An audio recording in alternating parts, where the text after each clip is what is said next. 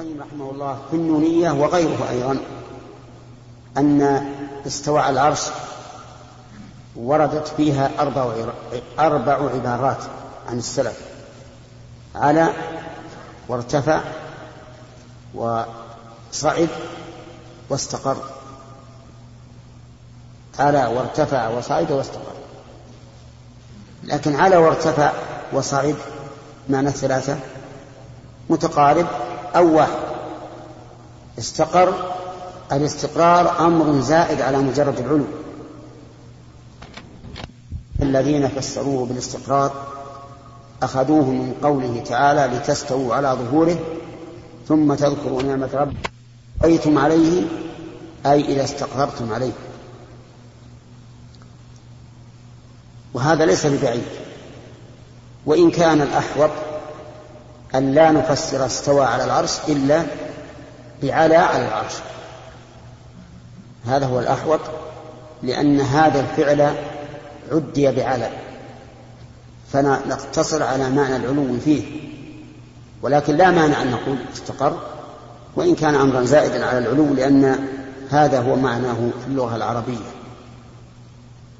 طيب هذا العلو هل هو العلو العام على جميع المخلوقات أو هو علو خاص بالعرش. الجواب الثاني علو خاص بالعرش. لأنه لو كان هو العلو العام للزم أن أن يجوز قول القائل استوى على الأرض واستوى على الجبال واستوى على الشجر واستوى على الإنسان. لأنه عال عليه بالمعنى العام. لكن هذا علو خاص بالعرش يختص به العرش ولهذا قيده الله خلق السماوات والأرض في ستة أيام وهو عال عليهن لكن ثم استوى على العرش. فهذا علو خاص. ويتبين بالمثال الفرق بين العلو العام والخاص. لو وضع لك سرير على سطح. فجلست عليه. لكنت عاليا عليه وعلى السطح وعلى من تحت السطح. لكن ما هو العلو الخاص المباشر للسرير الذي علوت عليه؟ هو علوك إيش؟ على السرير.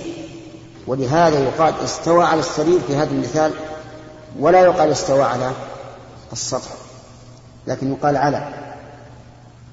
فعليه نقول الاستواء على العرش علو خاص غير العلو العام.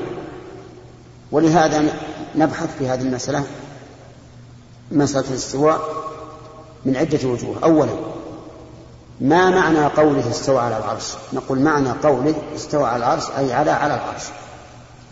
هذا هو المعنى. لا يحتمل غيره. ودليل ذلك قول الله تبارك وتعالى وإنه لتنزيل رب العالمين نزل به الروح الأمين على قلبك لتكون من المنذرين بلسان عربي مبين. واللسان العربي المبين يدل على أن معنى قول استوى على الشيء على على الشيء. ولا يجوز لنا العدول عما يقتضيه اللسان العربي إلا بدليل من الكتاب أو السنة أو الإجماع. وهنا لا دليل من الكتاب ولا السنة ولا اللغة ولا الإجماع على مخالفة هذا التفسير أن على بمعنى أن نستوى بمعنى بمعنى على. فإن قال قائل ماذا تقولون في قول من قال؟ استوى على العرش استولى على العرش. نقول هذا قول باطل. هذا قول باطل. لأنه لا دليل له من اللغة ويلزم عليه لوازم باطلة. ليس له دليل من اللغة ويلزم عليه لوازم باطلة. فلا فليس له دليل إيجابي ولا تنتفي عنه الموانع. فإن قيل قولكم إنه لا دليل عليه في اللغة ممنوع. فقد قال الشاعر قد استوى بشر على العراق بشر بن مروان على العراق من غير سيف أو دم مهراق. قد استوى بشر على العراق من غير سيف أو دم مهراق. ومعنى استوى على العراق أي استولى عليه. فالجواب عن هذا من وجوه. الوجه الأول من قائل هذا؟ نعم. إيش؟ لا الاخطر غير هذا. الذي قال إن الكلام لا في الفؤاد. مجهول. مجهول. والناقل عنه أيضا مجهول. فهو ظلمات بعضها فوق بعض. هذه واحدة. ثاني ثانيا سلمنا أن القائل معلوم. فهل هو قبل تغير اللسان فيكون من من العرب الأقحاح؟ أو بعد تغير اللسان فلا يحتج به. الثاني فيما يظهر. لأن الفتوحات كثرت في ذلك الوقت انتشرت واختلط العجم بالعرب وتغير اللسان. ثالثا لو فرض أن هذا الرجل لم يتغير لسانه معلوم ولم يتغير لسانه. فإن قوله قد استوى بشر على العراق لا يتعين أن يكون المراد به استولى إذ أنه يجوز أن يكون المراد استوى على على العراق علوا معنويا. لا علوا حسيا. لأن كونه يستولي عليه يعلو عليه علوا حسيا ممتنع. لكن يعلو عليه علوا معنويا. والمعنى قد كمل استيلاؤه عليه وسيطرته عليه. لأن الاستواء أصل المادة هذه قلنا أنها من من إيش؟ من الكمال. وحينئذ لا دليل لا دليل لهذا لقول هذا القائل. أما ما يلزم عليه من اللوازم الباطلة إذا فسرنا استوى على العرش استولى على العرش فهي أولا يقتضي أن يكون العرش قبل استواء الله عليه مملوكا لغير الله. فمن الذي ملكه غير الله؟ من؟ لا أحد.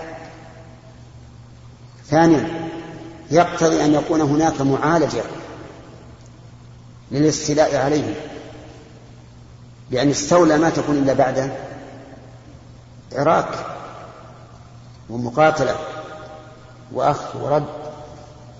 فمن الذي قاتل الله؟ لا شيء. ثالثا نقول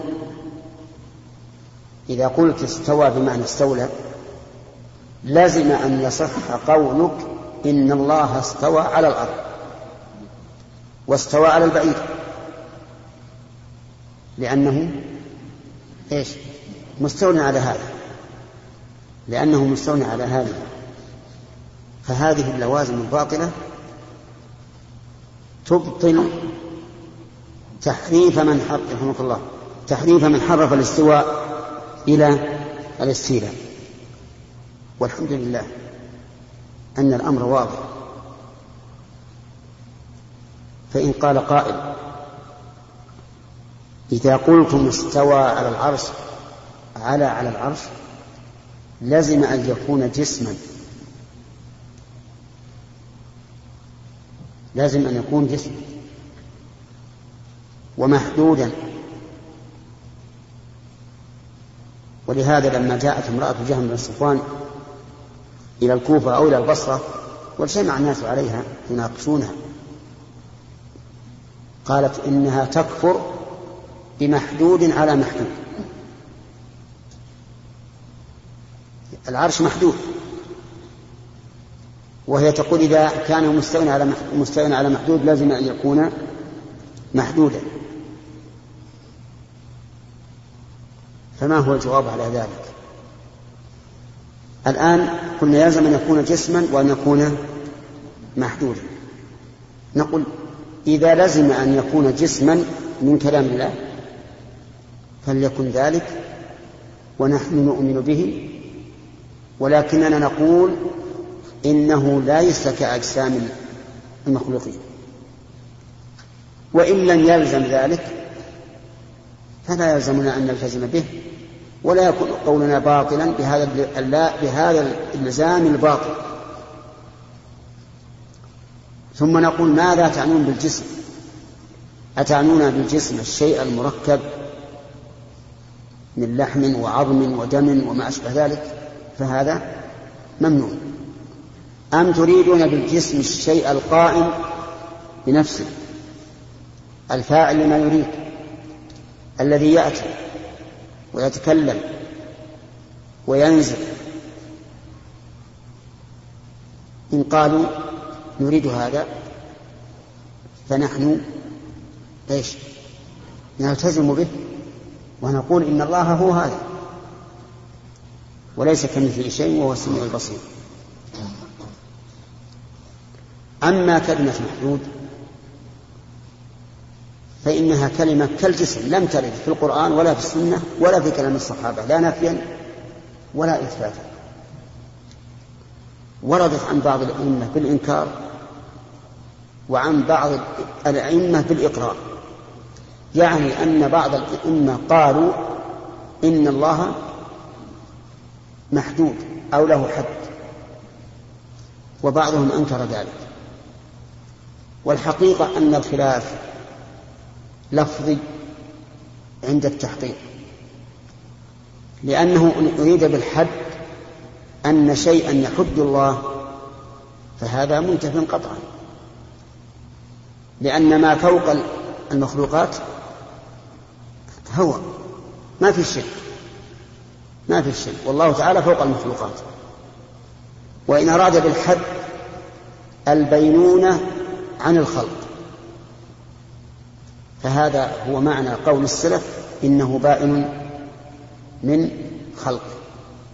ولهذا إنكار الحد مطلقا أو إثباته مطلقا فيه نظر بل يفسر. ثم نقول قولكم إنه يلزم من كونه على العرش أن يكون محدودا على محدود أما كونه على محدود فهذا نسلم به. العرش مخلوق له حد. ولكن لا يلزم من استوائه على هذا المخلوق المحدود أن يكون هو أيضا محدودا لأنه فوق. ما في شيء يحده ليس فيه شيء يحده وبهذا بطلت اعتراضاتهم وتبين أنهم أرادوا أن يحكموا على الله بعقولهم لا أن يحكموا الله تعالى بعقولهم. والفرق بينهما فرق بين كلمتين واضح. أن يحكموا الله بعقولهم هذا لا يجوز. أن يحكموا الله بعقولهم صحيح ولا غير صحيح؟ صحيح. لأن العقل يقتضي أن تحكم الله لأنه هو الحكم وإليه الحكم. فتبين الآن أن استواء الله العرش بمعنى إيش؟ على على العرش ولا يحتمل غير هذا المعنى. البحث الثاني هذا هو البحث الأول. البحث الثاني هل استواء الله على العرش من الصفات الفعلية أم من الصفات الذاتية؟ الجواب الأول أن استواء الله على العرش من الصفات الفعلية بناء على الضابط الذي ضبطه أهل العلم. فقالوا كل ما يتعلق بمشيئة الله فهو فعل. والاستواء متعلق بمشيئته. والدليل على تعلقه بمشيئته أنه قال خلق ثم استوى. إذا فالاستواء حدث بعد إيش؟ بعد الخلق. فإن قال قائل أنا لا أقر بالصفات الفعلية وأرد الصفات الفعلية إلى القدرة الأزلية. قلنا هذا خطأ عظيم لأنك إذا حولت استوى على العرش ثم قدر على استواء العرش لازم من ذلك أن يكون قبل هذا عاجزا. فوقعت في شر مما فررت منه. بل نقول قيام الأفعال بالله عز وجل وكونه يفعل ما يشاء هذا من كماله هذا من كمال الله أن يفعل ما يشاء وأن تقوم به الأفعال الاختيارية. وربك يخلق ما يشاء بعده ويختار. فإن قال الحوادث الحوادث لا تقوم إلا بحادث. فما الجواب؟ الجواب هذه أكذب القواعد. من قال هذا؟ من قال إن الحوادث لا تقوم إلا بحادث. ومن قال إن الفعل لا بد أن يكون مقارنا للفاعل وإلا بطل إثباته. من قال هذا؟ الإنسان نفسه يحدث الفعل. يقوم بعد أن كان قائلا ويقعد بعد أن كان قائما ولا يلزم من حدوث هذا القيام المعين أو القعود المعين أن يكون أزل أن يكون سابقا سبق هذا الفاعل. بمعنى أن الفاعل يفعل ووجوده سابق على على فعله. فما المانع أن يقع من الله عز وجل فعل حادث مع كونه هو أزليا؟ ما المانع؟ إذا كان الإنسان المحدث يفعل الفعل الحادث وهو سابق على هذا الفعل قد يكون له مئة سنة. نوح عليه الصلاة والسلام لبث في قومه خمسين آه، ألف سنة إلا خمسين عاما فهل الفعل الذي فعله في آخر وجوده في قومه يلزم أن يكون موجودا معه حين حين ولد؟ أو لا يلزم؟ لا يلزم. فتبين أن هذه القاعدة باطلة وفاسدة وأن من كمال الله سبحانه وتعالى يرحمك الله وأن من كمال الله أن يكون فعالا لما يريد. ومن جملة ذلك الاستواء على العرش والنزول إلى السماء الدنيا والضحك والفرح والغضب وما أشبهه. وذكرنا قبل هذا الدرس أن كل صفة لها سبب فهي صفة فعلية لأنها متعلقة بمشيئته. فتبين الآن أن الاستواء العرش صفة إيش؟ فعلية. طيب العلو العام. العلو العام. هل هو صفة فعلية أو ذاتية؟ ذاتية. لأن الله لم يزل ولا يزال عاليا فوق المخلوقات. لأن الاستواء علو خاص كما كما سبق. ثم قال البخاري رحمه الله. وقال ابن عباس المجيد الكريم. وهذا القول عن ابن عباس معلق. ولا ندري من وصله إلا من عند ابن حجر.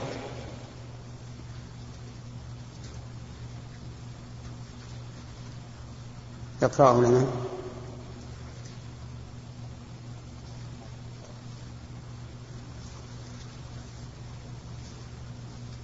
قوله وقال ابن عباس المجيد الكريم والودود الحبيب.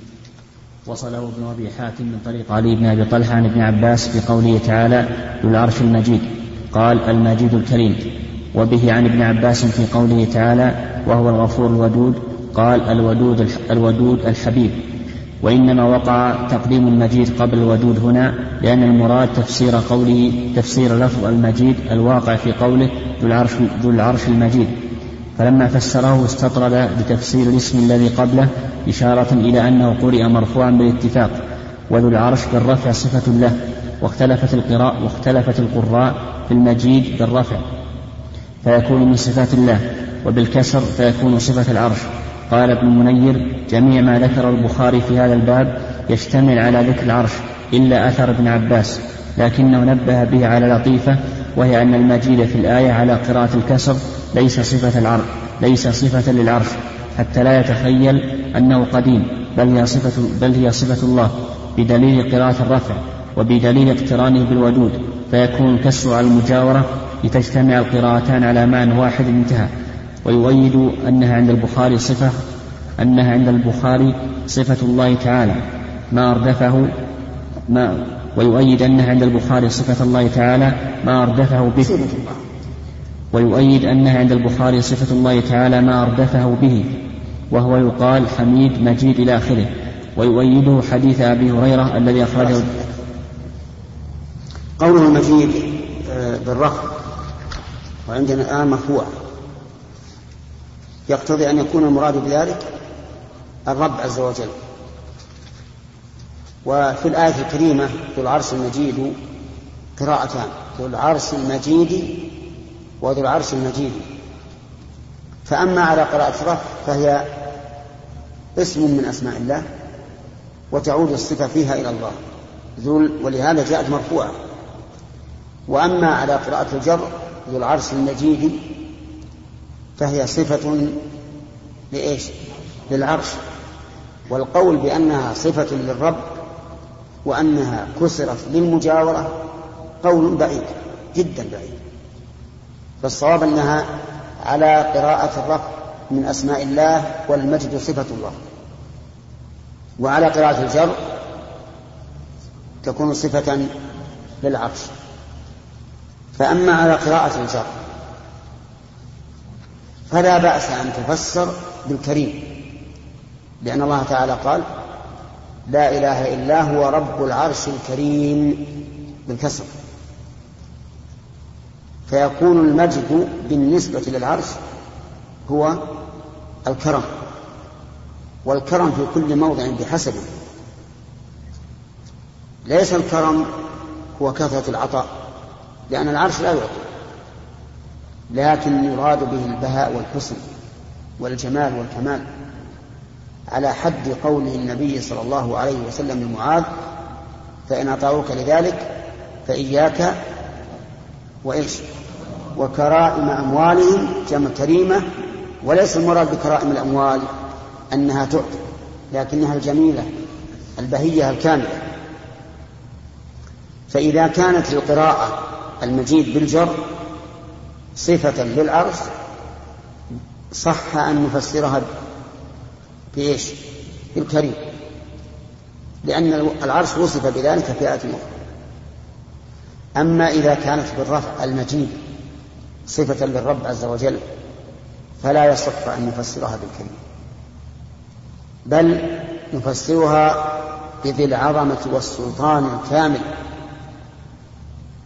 ودليل ذلك قوله تعالى مالك يوم الدين حيث كان الله يجيب القائل أو القارئ فيقول إيش؟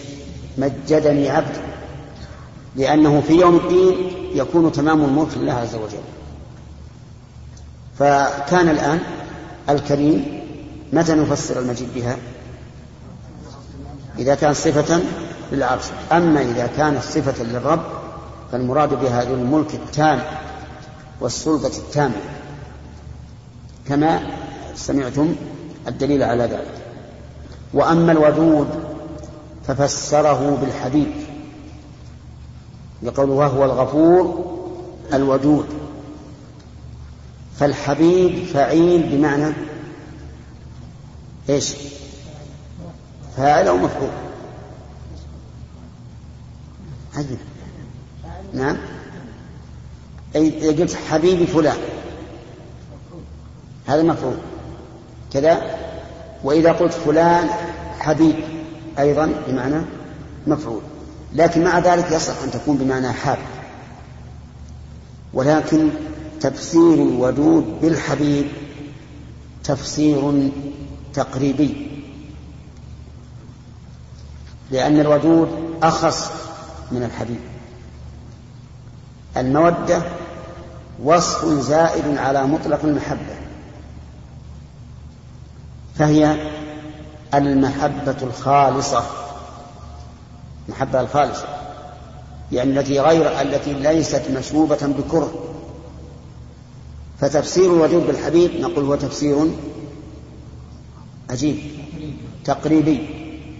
وإلا فإن المعنى الأدق أن نقول الودود ذو المحبة الخالصة وليست مطلق المحبة. والودود من أسماء الله سبحانه وتعالى كما قال الله تعالى وهو الغفور الودود وهي بمعنى الواد. فجمع الله تعالى بين هذين الاسمين الكريمين لأن بالمغفرة تكفير السيئات تكفير السيئات وبالود حصول الهبات. فيجمع الإنسان في تلاوة هذين الاسمين بين الخوف والرجاء. بين الخوف من الذنوب فيسأل الله المغفرة. والرجاء لقوله الودود. لأن الودود لا شك أنه سيكون كثير العطاء وكثير وكثير الإفراط. ثم قال البخاري يقال حميد مجيد كأنه فعيل من ماجد محمود من حمد في العبارة لف ونشر. ما نوعه؟ غير مرتب. نعم. فيها لف ونشر غير مرتب. يقول حميد كأنه فعيل من حامد. ها؟ نعم. لا طيب. محمود من حامد. آه، مجيد يقول كأنه فعيل من ماجد.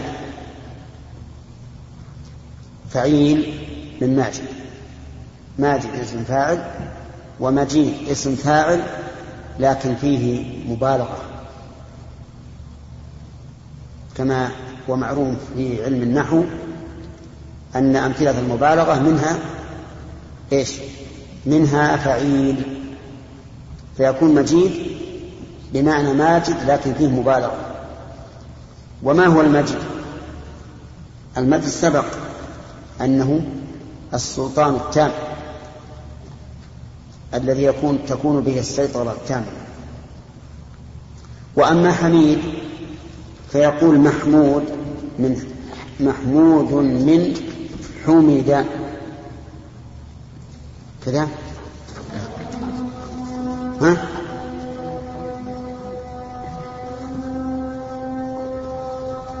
محمود الذي وعدته انك لا تخفيني إذا المجيد بمعنى الفاعل ولا بمعنى المفعول؟ بمعنى الفاعل. حميد يقول البخاري إنه بمعنى المفعول. من حمد فهو محمود.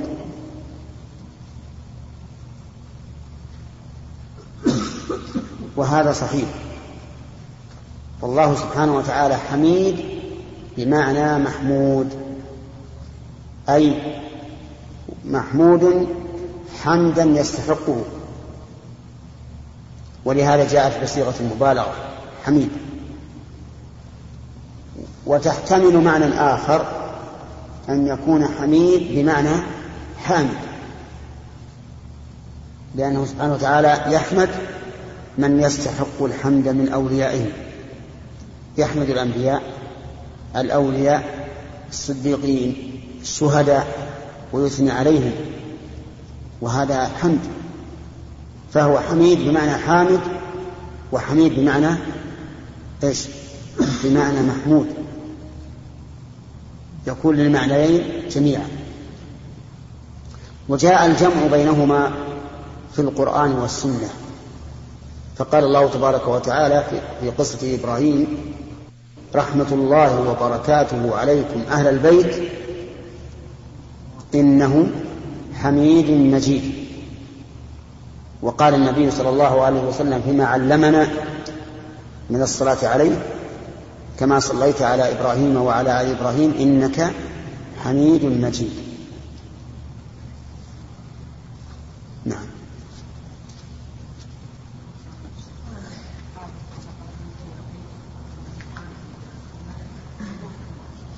تطوف؟ نعم. ما أعلم إلا أنه تطوف على في البيت المعمور. وفي يوم القيامة قال وترى الملائكة حافين من حول العرش يسبحون بحمد ربهم. إذا فإن صح فلا غرابة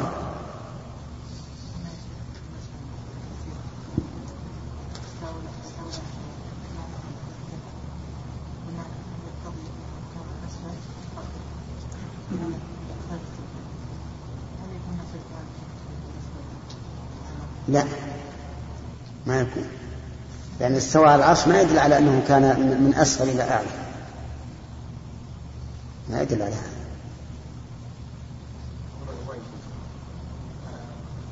قيل الاستواء معلوم والكيف مجهول والإيمان به واجب والسؤال عن الاتباع نعم. هل يجوز لنا أن نقول بالنزول كذلك وفتح الركوع؟ لا. سمعتم كلامه؟ أشار إلى جواب الإمام مالك رحمه الله وشيخه ربيعة ويروى عن أم سلمة رضي الله عنها أنه قال في الاستواء الاستواء غير مجهول والكيف غير معقول والإيمان به واجب والسؤال عنه بدعة. وهذا السؤال الوارد من الأخ اسمك محمد. هذا السؤال نافع في هذا المقام. الإمام مالك رحمه الله سئل في الحلقة هذا السؤال قال له رجل يا أبا عبد الله الرحمن على العرش استوى كيف استوى؟ فاستعظم الإمام مالك رحمه الله هذا السؤال.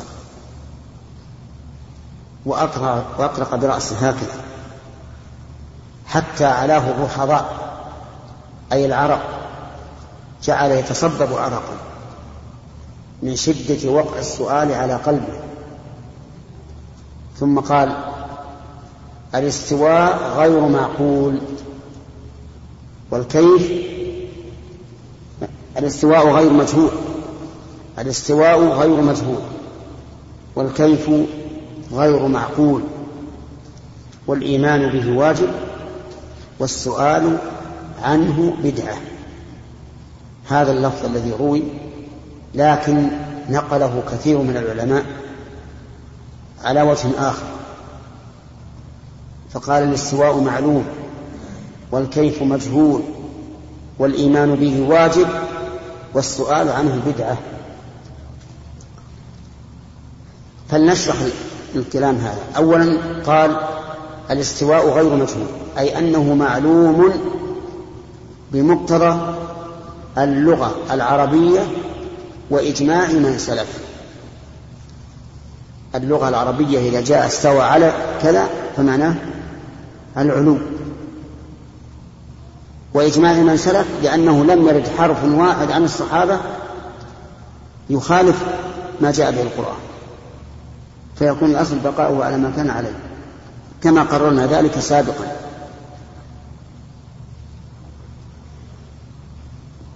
الكيف غير معلوم؟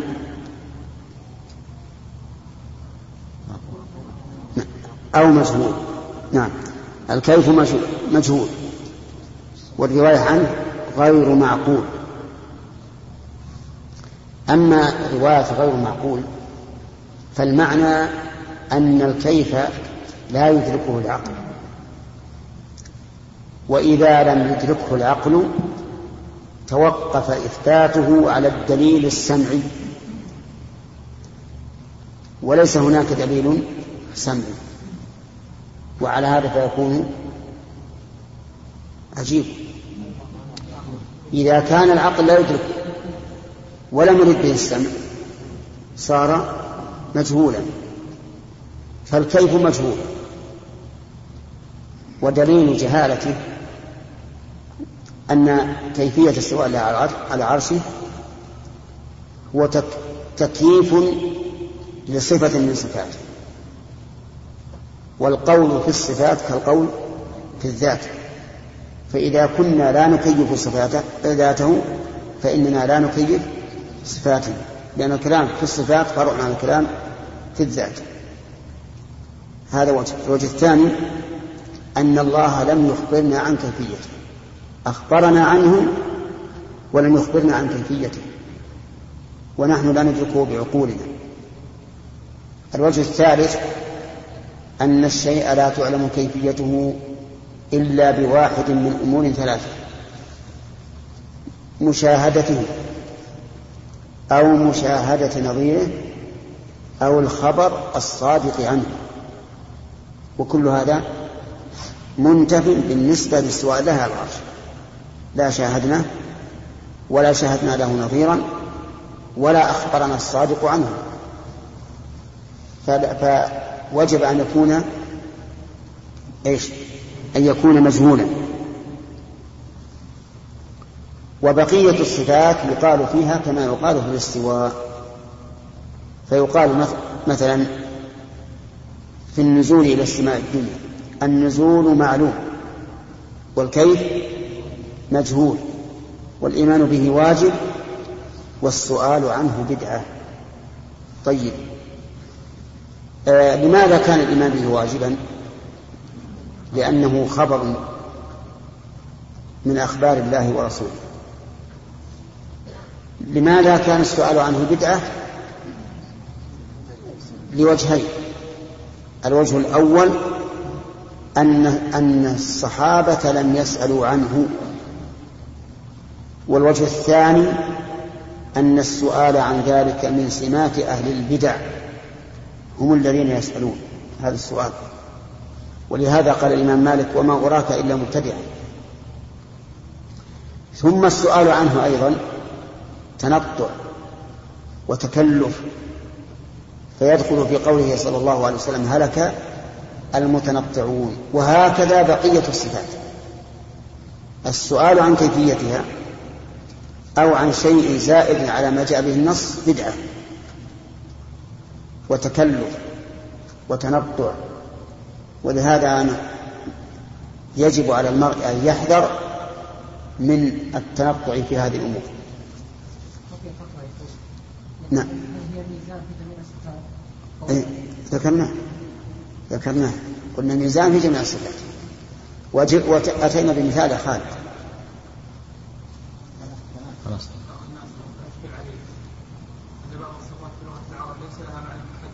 نعم. مثل إيش؟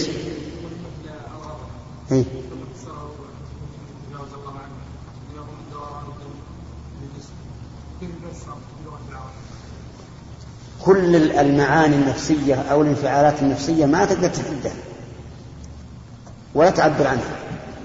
المحبة الكراهة البغضة ما تقدر تحدها. يعني لا تفسر بأوضح من لفظ. كل الانفعالات. حزن مش معنى حزن؟ إيش معناه تدري حزن يعني حزن. ما تعبر عنها لا. هذا هذا التعبير كل من خاطبت قلت حزن يعرف معنى الحزن. لكن ما يرد بعده من آثار هذا من آثار فمثل الانتقام من آثار الغضب. لا شك. من آثار الغضب. فلما آسفونا إيش؟ انتقمنا منهم. ولو فسرت الغضب بالانتقام لكنت خالفت القرآن. لأن الله جعل الانتقام فرعا عن الغضب. ولم يجعل الانتقام من الغضب الشرط وجوابه يختلفان بلا شك. فلما آسفونا هذا الشرط. الجواب انتقمنا منهم. لكن الذي يفسر هذا التفسير هم الذين ينكرون هذه الصفات الاختيارية بالله عز وجل. يقول ما يمكن هذا. لا يمكن أبدا. ولكن نقول إذا فسرتموه بالانتقام فإننا نقول وهل ينتقم من لم يغضب عجيب. لا ينتقم. إذا تفسيركم إياه باللازم يدل على وجود الملزوم فأهل البدع لا يمكن أن يفروا من شيء إلا وقعوا في شر منه. أبدا. والحمد لله الذي هدانا. نسأل الله لنا لكم الثبات. إذا وجد الإنسان كلامهم عرفوا ما, ما, ما أعطاه الله من النعم. وإلا فإن القلوب بيد الله. قادر على أن يزيغ قلب الإنسان ولا يعرف من الحق إلا باطل هؤلاء. نعم. أخذنا أربعة من. نعم. حدثنا عبدان عن أبي حمزة عن الأعمش عن جامع بن شداد عن صفوان بن محرز عن عمران بن حصين رضي الله تعالى عنه قال إني عند النبي صلى الله عليه وسلم إذ جاءه قوم من بني تميم فقال اقبلوا البشر يا بني تميم فقالوا بشرتنا فأعطنا فدخل ناس من أهل اليمن فقال اقبلوا البشرى يا أهل اليمن إذ لم يقبلها بنو تميم. قالوا قبلنا جئناك لنتفقى في الدين ولنسألك عن هذا الأمر ما كان؟ قال قال كان الله عن أول هذا الأمر. نصف نصف نعم نعم. قال كان الله ولم يكن شيء قبله وكان عرشه على الماء ثم خلق السماوات والأرض وكتب في الذكر كل شيء ثم وكتب في الذكر كل شيء ثم أتاني رجل فقال يا عمران أدرك ناقتك فقد ذهبت فانطلقت أطلبها فإذا السراب ينقطع دونها. ويم الله لوددت أنها قد ذهبت ولم أقم.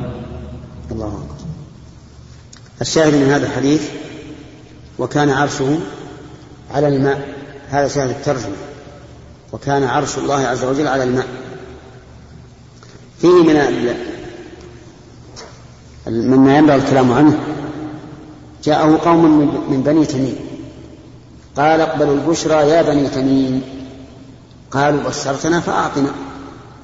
ناس يريدون الدنيا. بشرتنا. وعرفنا ما عندك لكن أعطنا.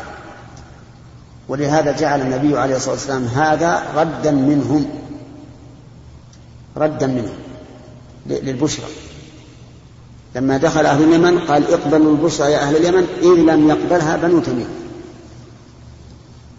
لأنهم قالوا بشرتنا فأعطنا فكأنهم جاءوا لإيش؟ للعطاء للمال. ولكن لا يعني هذا أنه لا يوجد خير في بني تميم. بنو تميم فيهم خير. لو لم يكن فيهم إلا أنهم أشد الناس على الدجال.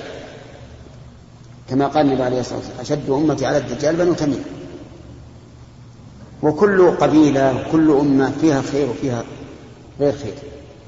والخير قد يكون عاما وقد يكون خاصا وكذلك الشر. ف... ثم قال دخل ناس من أهل اليمن قال اقبلوا البشرى يا أهل اليمن إذ لم يقبلها بنو, تمو... بنو تميم قالوا قبلنا. رضي الله عنهم. قبلنا البشرى جئنا جئناك لنتفقه في الدين.